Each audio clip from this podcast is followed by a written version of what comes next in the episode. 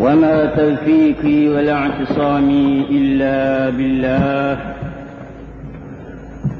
الحمد لله رب العالمين والصلاة والسلام على رسولنا محمد وعلى آله وصحبه أجمعين.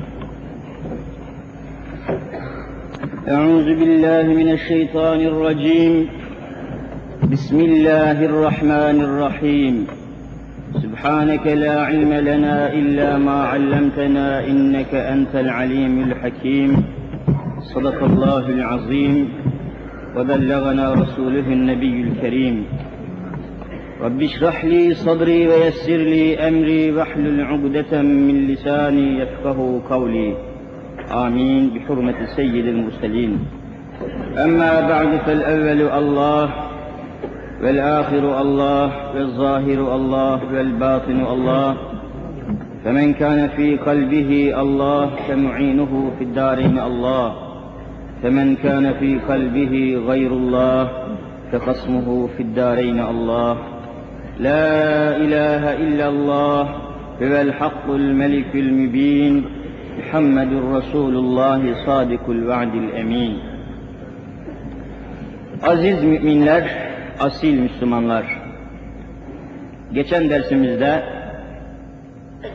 servet ve zenginliğin İslam açısından nasıl değerlendirilmesi gerektiğini birkaç örnekleriyle anlatmaya çalışmıştık.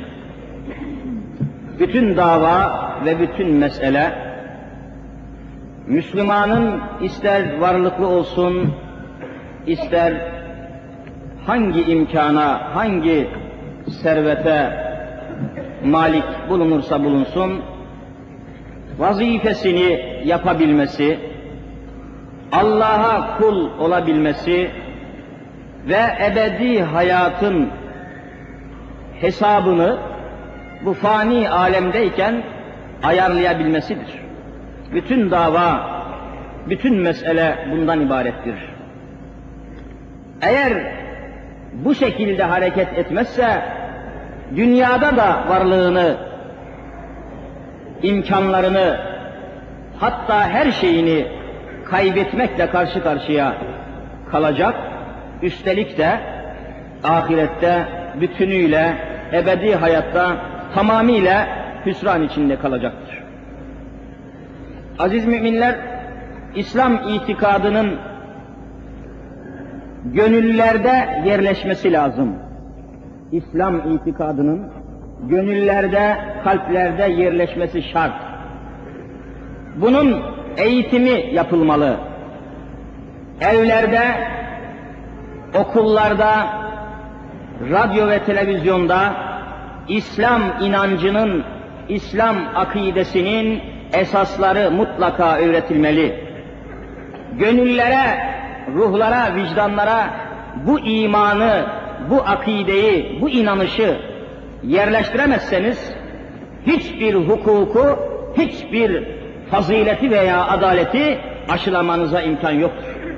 Kur'an-ı Kerim diyor ki: "Femen ya'mel miskale zerratin hayran yara ve men ya'mel miskale zerratin şerren yara."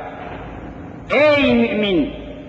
Dünya hayatında zerre ağırlığı kadar hayır işleseniz, hayırlı bir iş yapmış olsanız, mahşer gününde mutlaka onu görecek ve bulacaksınız.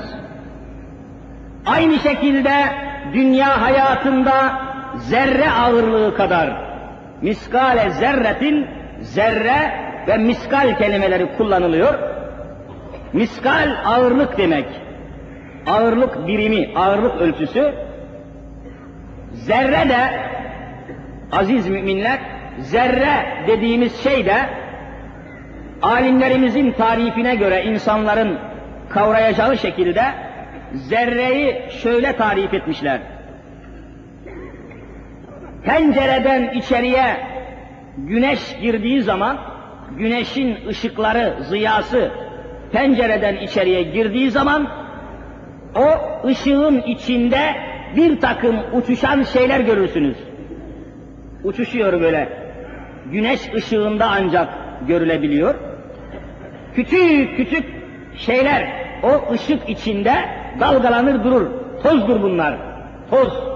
Toz zerreleridir.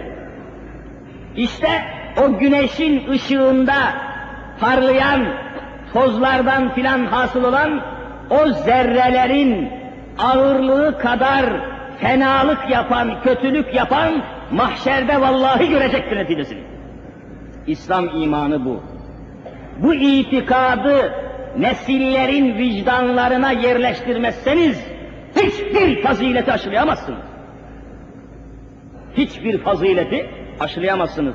Yaptığını, söylediğini, hayatta kime karşı ne işlemişse, neye tevessül etmişse, neye teşebbüs etmişse, ne gibi harekette bulunmuşsa, neticede bunları bir bir göreceğine, karşısına çıkacağına inandırmanız lazım nesilleri. İnandırmak lazım. İslam itikadı bunu kesinlikle haber veriyor. Ve buna iman eden nesillerden hiçbir asırda ve nesilde zarar gelmemiştir. Bu imanı kalbinde taşıyan nesil asla ve kat'a anarşist olmamıştır. Bu imanı kalbinde taşıyan esnaf ve tüccar kimseyi aldatamamıştır. Bu imanı kalbinde taşıyan amir, memur, zerre kadar rüşvet ve suistimal yapamamıştır. Bu imanı kalbinde taşıyan hacısı, hocası, imamı, müftüsü Allah korkusuyla adım adım hayatını tanzim etmiştir.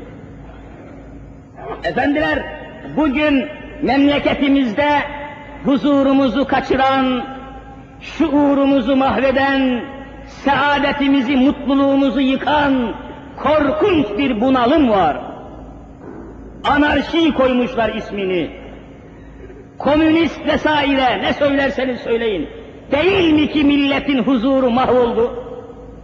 Değil mi ki tüccarın, esnafın, amirin, memurun, hacının, hocanın bütün huzuru mahvoldu? Arayın, böyle dikkatle, ibretle araştırın, temelde anarşizmin ve huzursuzluğun temelinde imansızlığın yattığını göreceksiniz. Hiç başka bir şey aramıyorsunuz. Allah ve ahirete iman etmeyenler hayatımızı cehenneme çevirdiler. Allah'a ve ahirete iman etmeyenler hayatımızı zindana çevirdiler. Apartmanlarımız gayet lüks, mobilya takımları gayet lüks, altımızda arabalar, üstümüzde her imkan fırsatlar ama adeta herkes kendi evinde bir zindan hayatı yaşıyor. Kimse kimseye güvenemiyor, kimse kimseye inanamıyor, kimse kimseyi sevmiyor, kimse kimseye selam vermiyor. İstanbul'da on gün dolaşsanız, cadde cadde, çarşı çarşı, sokak sokak on gün dolaşsanız on kişiye selamun aleyküm diyemiyorsunuz. Selam kesilmiştir cemiyetten. Ne çıkar beş milyon nüfusu varmış, on milyon. Keşke yüz bin kişilik nüfusu olaydı da hepsi birbirini seveydi. Kalabalığın bir manası yok ki. Taş yığınlarının bir araya gelmesiyle birbirini sevmeyen insanların bir araya gelmesi arasında ne fark görüyorsunuz? Ne fark görüyorsunuz? İnanmayanlar birbirini sevemezler kardeşlerim. Allah ve ahirete inanmayanlar birbirini sevemezler. Dünyalık arzularla ve iştahlarla birbirine yaklaşanlar aslında birbirini seven insanlar değillerdir. Temelde, mesela şimdi dikkat ederseniz, radyoda, televizyonda sık sık isminden bahsettikleri bir evliyamız vardır. Başka tutunacakları bir dal kalmamıştır. Sık sık ismine müracaat ediliyor. Birisi Yunus Emre, birisi de Mevlana Hazretleri. Kaddesallahu sırrahuma. Bunlara sarılıyorlar. Bire kardeşim Yunus'un kaynağını araştırın, İslam'dan başka bir şey bulamazsınız. Yunus Emre'yi nereye çekerseniz çekin, gittiği noktada Hazreti Muhammed'i bulursunuz. Onun kaynağı odur. Bütün kainat bir araya gelse de Mevlana'yı sürükleseler onu Kur'an-ı Kerim'den ayıramazlar. bütün kainat bir araya gelse, bütün muharriler, muhabirler, müellifler, yazarlar, şairler, gazeteciler, bütün güçlerini harcasalar da Yunus Emre'yi sürüklemeye çalışsalar, Muhammedül Emin'den başkasını bulamazsınız. Onların hocaları, onların terbiyecileri, onların kaynakları, onların menbaları Cenab-ı Muhammed Mustafa'dır aleyhissalatü vesselam. Değiştiremezsiniz ki. Öyle söylüyor Yunus Emre. Mal sahibi, mülk sahibi, Halibunun ilk sahibi. Mal sahibi, mülk sahibi, Halibunun ilk sahibi. Mal da yalan, mülk de yalan, gel biraz da sen o yalan. İtikat görüyor musunuz? Allah'a imanın ortaya koyduğu parıltılar bunlar. Böyle inanmasaydı Yunus olur muydu? Böyle inanmasaydı Hazreti Mevlana zuhur eder miydi? İmansızdan ne şair çıkar ne gazeteci çıkar. İmansız bir adam gazeteci olsa neye yarar? İmansız bir adam şair olsa neye yarar? İmansız bir adam amir olsa neye yarar? İnsanları sömürmenin planlarını yapar. Allah ve ahirete inanmayan bir tüccar durmadan müşteriyi soymaya bakar. Allah ve ahirete inanmayan bir amir, memur, bakan, milletvekili durmadan milleti mahvetmeye bakar. Allah ve ahirete iman etmeyen bir muallim, bir öğretmen talebesine hınç ve kin aşılar. Mesele burada düğümleniyor. İslam'ın itikadını, İslam'ın amentü nizamını, İslam'ın Allah ve ahirete iman çerçevesini vicdanlara geçirmek zorundasınız. Başka türlü bir şey bulamazsınız. İmansız adamda ne merhamet bulabilirsiniz, ne adalet bulabilirsiniz, ne fazilet bulabilirsiniz. İşte ayeti kerime ve sure-i celile. Eraeytellezi yükezzibu biddin Fezalikellezi yed'ul yetim. Ey Resulüm, ey Muhammed Mustafa'm aleyhissalatu vesselam Cenab-ı Hak hitap ediyor Resulüne. Eraeytellezi yükezzibi biddin. Din, din kelimesini görüyorsunuz. Ve bunun hususi bir manası daha var. Ceza gününe, ceza gününe, ahiret gününe, hesap gününe Kur'an-ı Kerim din günü diyor, din diyor. Hani Sure-i Fatiha'nın hemen mütakip ayetinde görüyorsunuz. Maliki yevmiddin, Maliki yevmiddin, din gününün sahibi demek o. Din gününün sahibi. Din kelimesi aynı zamanda ceza manasına geliyor. Ahiret günü manasına geliyor. Hesap günü manasına geliyor. Eraeytellezi yükezzibu biddini yani biyevmil hesabi hesap gününü inkar eden, tekzip eden, yalan sayan, bunun böyle şeyin aslı yoktur diyen insanı gördün mü Muhammed Mustafa'm diyor Rabbül Alemin haber veriyor. Bütün küfürlerin, merhametsizliklerin, zulümlerin, ölümlerin, dehşetlerin, şiddet ve hiddetlerin temelini araştırın. Allah ve ahirete imansızlık yaptığını, uhrevi hayatın kabul edilmediğini ve bir inkarın, inkarın, reddin yaptığını göreceksiniz. Fezalikellezi yed'ul yetim. İşte Resulüm o yetimi itip kakan, tekme tokat o yetimi döven, o yetimi sokaklara kaldırıp atan, işte ahireti inkar eden o kafiri, o zalimi, o melunu gördün mü Habibim gördün mü diyor Cenab-ı Hak. Kimdir o? Tefsir kitaplarını açar okursanız göreceksiniz ki El-Maverdi diyor ki bu ayet Ebu Cehil hakkında nazil olmuştur. Ebu Cehil. Cehil, cehalet demek biliyorsunuz, cehalet. Ebu Cehil demek, cehaletin babası demek Arapça. Ebu, Eb, Arapça baba. Ebu Cehil, cehaletin babası. Cehaletin esası. Ebu Cehil namında İslam'ın en büyük düşmanlarından birisini Resul-i Zişanımız Ebu Cehil diye bu şekilde belirtmiş. Kıyamete kadar bunun bu künyesi devam edecek. Bu sıfat devam edecek. Cehalet sebebiyle inkar etmişti. Cehalet sebebiyle. Bir türlü Habibullah'ı anlamamıştı. Bir türlü Muhammed Mustafa'yı anlayamamıştı aleyhissalatü vesselam. Kavrayamamıştı. Mütemadiyen onu inkara yönelmişti. Ve peygamberi inkar etmesinin sebebi sadece gururuydu, servetiydi, zenginliğiydi ve mütemadiyen diyordu ki peygamberlik kala kala Ebu Talib'in, Abdülmuttalib'in yetimine mi kaldı? Muhammed'dir ki peygamber olsun diyordu. Servetine güveniyordu. Eğer peygamberlik iyi bir şey olsaydı benim gibi zenginlere verilirdi. Böyle yetim gibi, yetim kalmış bir insan ne diye peygamber olsun diyordu. İçinden kin taşıyordu. Onun dini kiniydi. Ve bildiği halde redde inkar ediyordu. Her şeyi gördüğü halde inkar ediyordu. Cehaletin bundan daha büyük olamazdı. Mütemadiyen onunla uğraşıyor, onu hakaret altına almak istiyor, ona sataşıyor, alay ediyor, alay ediyor, hakaret ediyor ve eline geçen bütün fırsatları değerlendirmeye çalışıyordu. Bu sebeple bir seferinde de Ebu Cehli La'in, Allah'ın lanet ettiği Ebu Cehil bir gün güneşin batmasına doğru, gruba doğru yolda giderken karşıdan Hazreti Muhammed'in geldiğini gördü aleyhissalatü vesselam.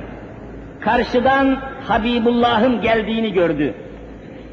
Onun karşısına doğru gidiyordu. Arada bir hayli mesafe vardı. Tamam dedi, Muhammed'i yakaladım, onu bir hesaba çekeyim, suale çekeyim bakayım dedi. Ve hemen yere eğildi, yere eğildi, iki avucuyla yerden bir şeyler topladı, avucunu sıktı, Resulullah'ın huzuruna gelince, bil bakalım ey Muhammed, benim bu avuçlarımda ne var, kaç tane var, adedini, cinsini, nev'ini, şeklini bana tarif et bakayım. Eğer bilirsen sana peygamber de iman edeceğim dedi. Avuçlarındakinin cinsini, adedini, sayısını, miktarını bileceksin. Tam çıkarsa sana iman edeceğim dedi. Gaye hakaret. Allah Resulü Allah'ına sığındı, nübüvvetin kendisine verdiği imkanları kullanarak bir mucize ortaya koydu ve dedi ki, ey Ebu Cehil, avuçlarının içinde ne var diye bana soruyorsun.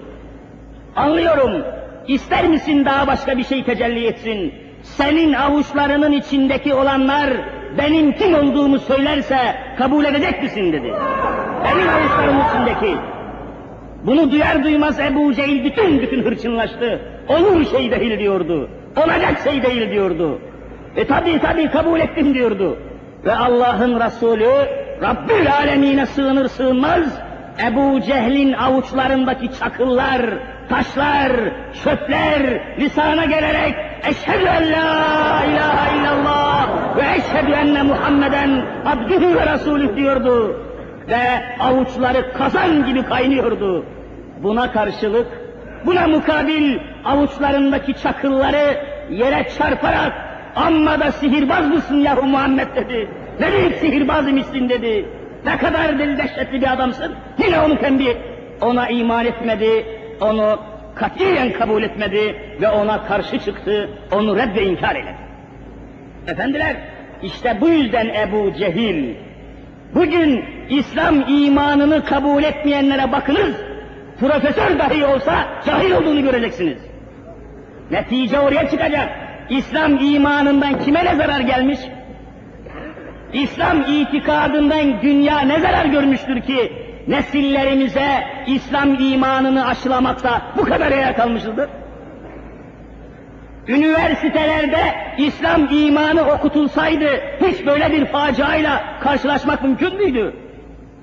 Okullarda İslam imanı okutulsaydı hiç böyle bir facia zuhur edecek miydi? İşte tarihimiz meydanda kardeşlerim. Hadiseler meydanda. Adam gündüz gözüyle öyle teşkilat kurmuş, öyle yeraltı örgütleri kurmuş, öyle eğitim görmüş, Filistin'de şurada burada öyle korkunç eğitimler görmüş ki jandarma bile o eğitimi görmemiş, polis bile o eğitimi görmemiş. Gündüz ortasında, milletin ortasında 15 milyon tüyü bitmemiş yetimlerin hakkını silahlı gaz bile alıp gidebiliyor. Bu nesil imanlı olsaydı vallahi böyle olmayacaktı. Korkacaktı Allah'tan. Bu yetimlerden korkacaktı. Kimin hakkını kimden gasp ediyorsun denecekti. İçinde bir endişe olacaktı. Bu yoksa muvaffak olamazsınız diyoruz. Ve herkese bu hakikati söylüyoruz. فَذَٰلِكَ الَّذ۪ي يَدُعُ الْيَت۪يمِ İşte o Ebu Cehil, Resulüm, Habibim yetimi itiyor, kaldırıp atıyor, reddediyordu. Sevmiyordu.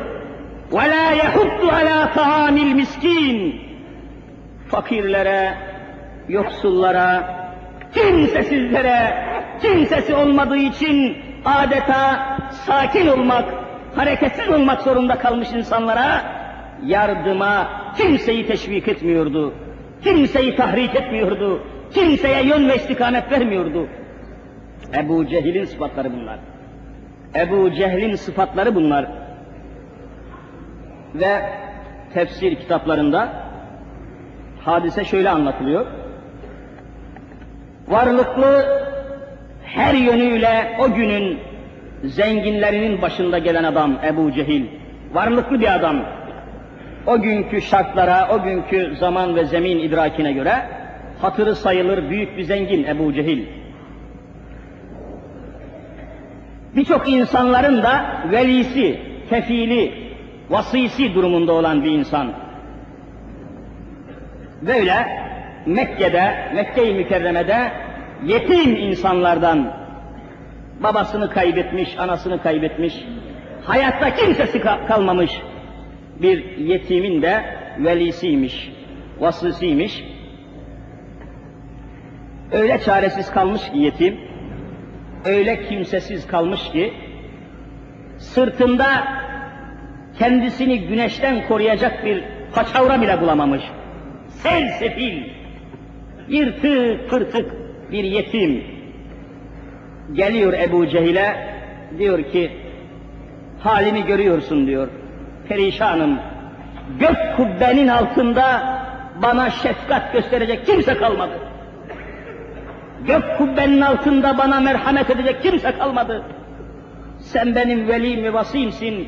Geldim huzuruna. Ne olur bana bir gömlek ver diyor. Bir elbise ver, bir libas ver, bir sırtımı çıplaklıktan koruyacak bir gömlek istiyorum, bir kamis istiyorum diyor. Bunu bile o kadar düşman, o kadar cahil, o kadar istismarcı, o kadar soyguncu melun ki bu harikulade insanın yüreğini sızlatan bu sahneyi, bu tabloyu bile istismar ederek diyor ki çekil oradan pis yetim. Git ki kendisi de yetim olan Muhammed karnını doyursun. Çekil defol. Git ki Muhammed sana bir gömlek versin. Git ki Muhammed karnını doyursun diyor. Çünkü o da yetim diyor. E, tamamen oradan hücuma kalkıyor. Bütün hedef Resulullah'ı bütün gaye, bütün gayret onu tahkir etmek haşa. Evet. Yetim ısrar ediyor. Ben kimseyi tanımıyorum diyor. Benim kimsem yok. Sırtıma bir gömlek istiyorum. Başka bir şey değil. Diye ısrar edince Ebu Cehil kalkıyor. O yetimi öyle tekmeliyor, öyle tokatlıyor ki bir paçavra gibi sokakta böyle birkaç takla atarak cadde ortasına uzanıyor. Zavallı bir yetim, kimsesi olmayan bir yetim. Efendiler, bir insanın milyonlar değil, trilyonlarca parası olsa, bir insanın sınırsız serveti olsa, bir insanın kasasındaki parasının sayısını bilemeyecek kadar zengin olsa ama onun yüreğinde iman yoksa, kalbinde iman yoksa Allah katında bu adamın Ebu Cehil'den hiçbir farkı yoktur. Servetler imanla kıymetlenir. Mülkiyetler imanla kıymetlenir. Varlıklar, sermayeler, kapitaller iman ile kıymetlenir. İmansız olan bir yürekte merhamet bulamazsınız imkanı yok. İmansız olan bir yürekte merhamet namına bir şey bulamazsınız.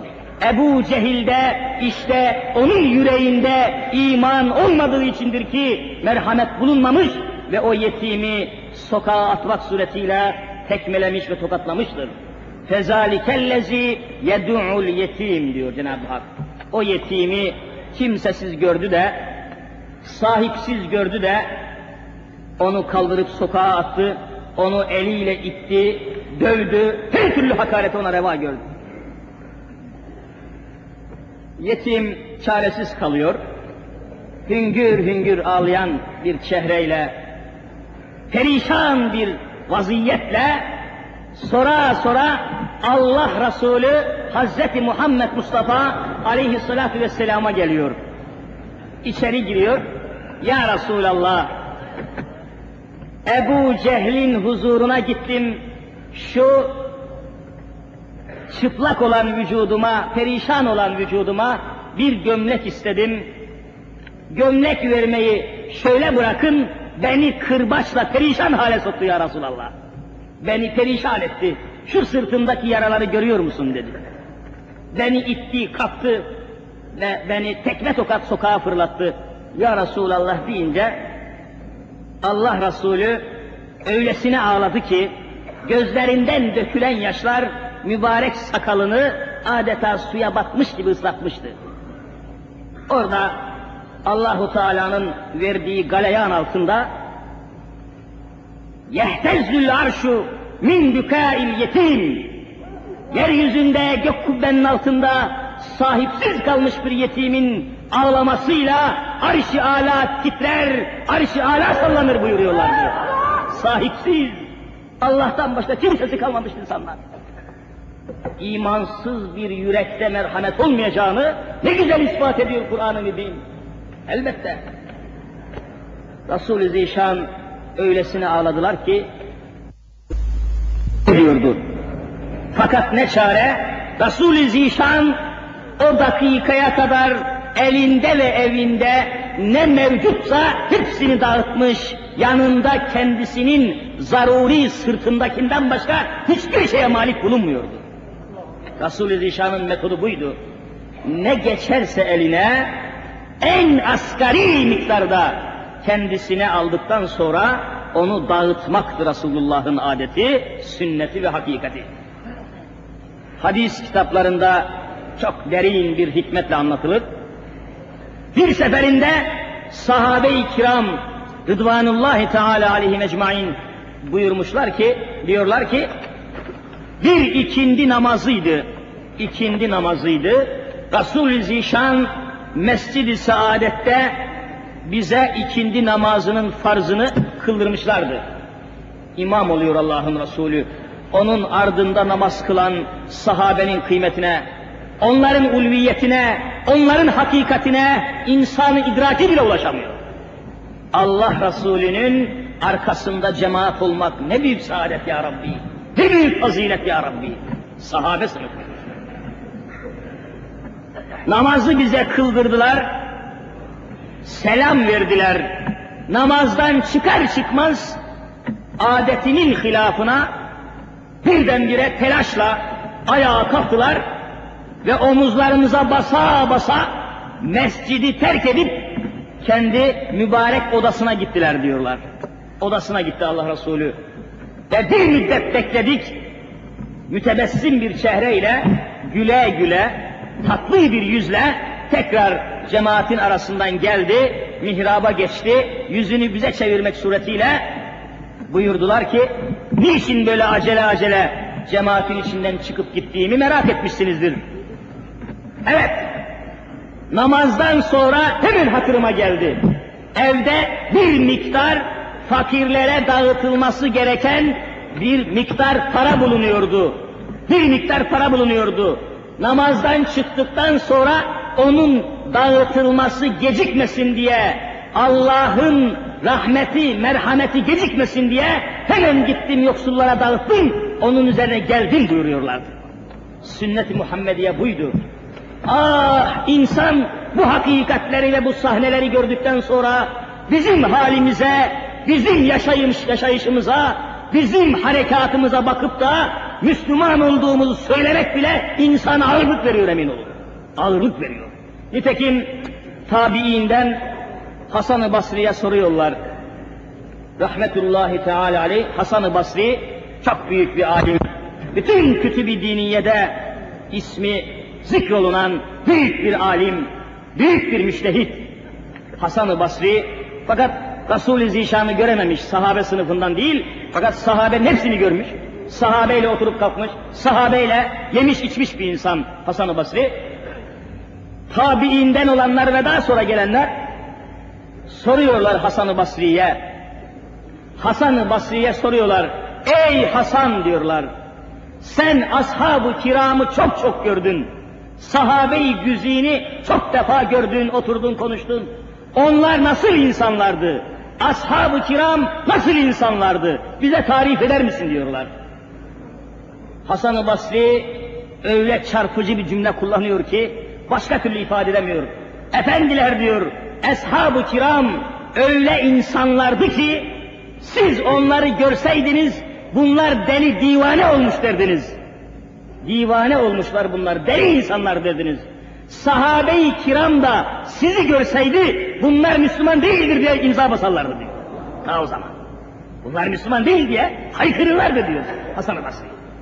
Kardeşim ümmeti Muhammed onun yolunda, onun sünnetiyle, onun hayatıyla, onun harekatıyla, onun sekenatıyla hemhal olmadıkça hangi ümmeti Muhammed'den bahsedeceksiniz? Bizim farkımız öbür ümmetlerden, Yahudilerden, Hristiyanlardan bizim farkımız ne olacak? Yahudi ile faiz topluyor, sen faiz topluyorsun. Hristiyan da faizlemese farkın nedir? Senin farkın İslam'ın ve Hz. Muhammed Mustafa'nın yolunda onun hayat tarzını aynen tatbik etmendir. Başka şekli yok bu işin. İşte Ebu Cehil'in bu hadisesi bitmedi. Çok acayip. Resul-i Zişanımızın tavrı edası çok insanı içten yaralayan bir hadise. Vicdanları ürperten bir hadise. Daha sonra Ebu Bekir Sıddık devreye giriyor. O da büsbütün bir hadise. Bunları uzatmayayım. Ezan-ı Muhammedi okundu galiba. Haftaya Allahu Teala nasip ederse haftaya bunları ince ince çizgi çizgi nakletmeye çalışayım. Bir parça müminlerin, Müslümanların uyanışı, canlanışı var. Cenab-ı Hakk'a sonsuz derecede yalvaralım. Memlekette İslam imanı tekarrür etsin, yüreklerde bu iman yerleşsin. Memleket İslam imanıyla ancak huzura ve sükuna kavuşsun. Başka bir çare kalmamıştır zaten. İşte aziz kardeşlerim Cenab-ı Hak sizlere, bizlere ve bütün ümmeti Muhammed'e mededü inayet eylesin. Bu canlanışı, bu uyanışı, bu dirilişi Kur'an etrafında, Resul-i Zişan etrafında yürütmeye gayret edelim. Umudunuzu kaybetmeyiniz, korkmayınız. Bir takım hadiseler, bir takım olup bitenler mümini yıldırmamalıdır, mümini asla usandırmamalıdır, mümini Allah'tan ve ahiretten koparmamalıdır. Dünyanın bir takım dağdağalı hadiseleri, bir takım sürükleyici, çarpıcı hadiseler Müslümanı sakın korkutmamalı, Müslümanın ümidini, Müslümanın Allah'a olan bağlılığını katiyen kesmemelidir. Kesmemelidir. Bu husus çok imanla alakalı bir meseledir. Bu noktayı gelecek derse izah edeceğim inşallah. İman bir müminin başına ateşler yağsa bile Allah'tan kopmasına manidir iman.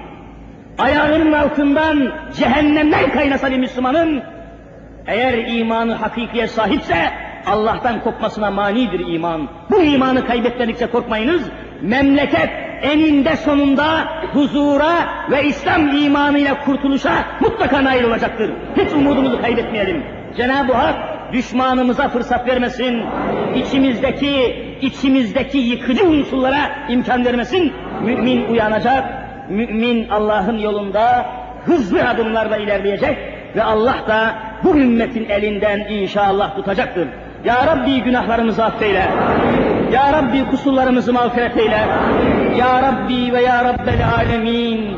El açıp amin diyen huzuruna gelen sana secde etmeye gelen, sana kulluk etmeye gelen eşyadan ve maddeden bir müddet için veda ederek ayrılarak seni Halik tanıyan, seni Mevla, seni Rabbül Alemin bilerek huzuruna gelen şu mümin kardeşlerimi iki cihan izzetine nail eyle ya Rabbi. Görünür görünmez kazalardan, belalardan, fitnelerden, fesatlardan, hasetlerden, şehvetlerden, şeytanlardan, özellikle ya Rabbi son günlerde memleketimizi ve milletimizi parçalamak isteyen, yıkmak ve yutmak isteyen bir cümle düşmanlardan, İslam dünyasını mahvetmek isteyen büyük küçük kafir milletlerden Ya Rabbi sen muhafaza eyle. Her nefesimizde kelime-i şehadet ki buyurunuz. Eşhedü en la ilahe illallah ve eşhedü enne Muhammeden abdühü ve rasulüh diyerek bu iman ve ikrar ile huzuruna cümlemizi kabul eyle ya Rabbi. İlahi hastalarımız var şifa ver. İlahi dertli olanlarımız var deva ver. İlahi boşlu olanlarımız var edalar nasip eyle. El açan amin diyen, yüreğinde iman taşıyan, huzuruna gelen mümin kardeşlerimi mahşer günü şefaat-ı Mustafa'ya mazhar eyle ya Rabbi. Amin ya Rahman.